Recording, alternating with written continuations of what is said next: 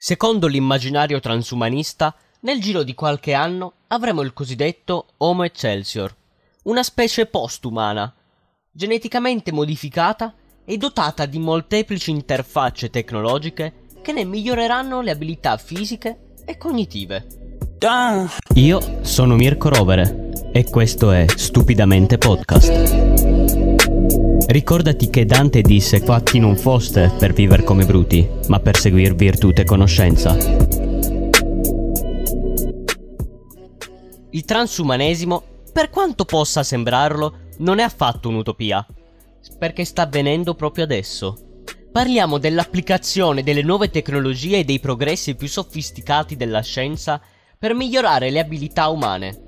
In questo modo non solo potremmo porre fine a malattie come l'Alzheimer, ma anche dare forma a un salto evolutivo non naturale. Quello che molti chiamano postumanesimo o tecnogenesi è già una realtà. Basta pensare a una recente presentazione di Elon Musk della sua azienda Neuralink, finalizzata allo sviluppo di interfacce che consentono di collegare il cervello umano ad un computer. L'universo cyborg è un progetto scientifico, ma anche filosofico, che continua a svilupparsi in silenzio da anni. E il transumanesimo è un movimento sociopolitico, intellettuale, filosofico e scientifico, che promuove l'uso della tecnologia per migliorare l'essere umano. Tale potenziamento, mosso dal desiderio di estendere le nostre abilità fino ai limiti, apre la strada al postumano. I transumanisti promuovono e si concentrano sull'uso di due tecnologie, l'ingegneria genetica e le interfacce cervello-macchina.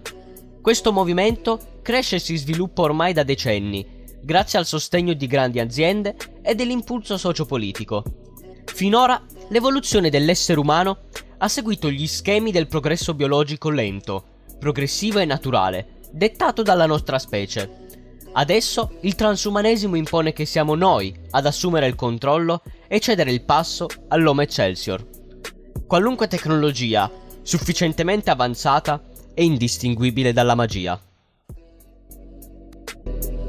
Come posso interagire con la community? È stato aperto da poco il gruppo Telegram del podcast. Il link è in descrizione.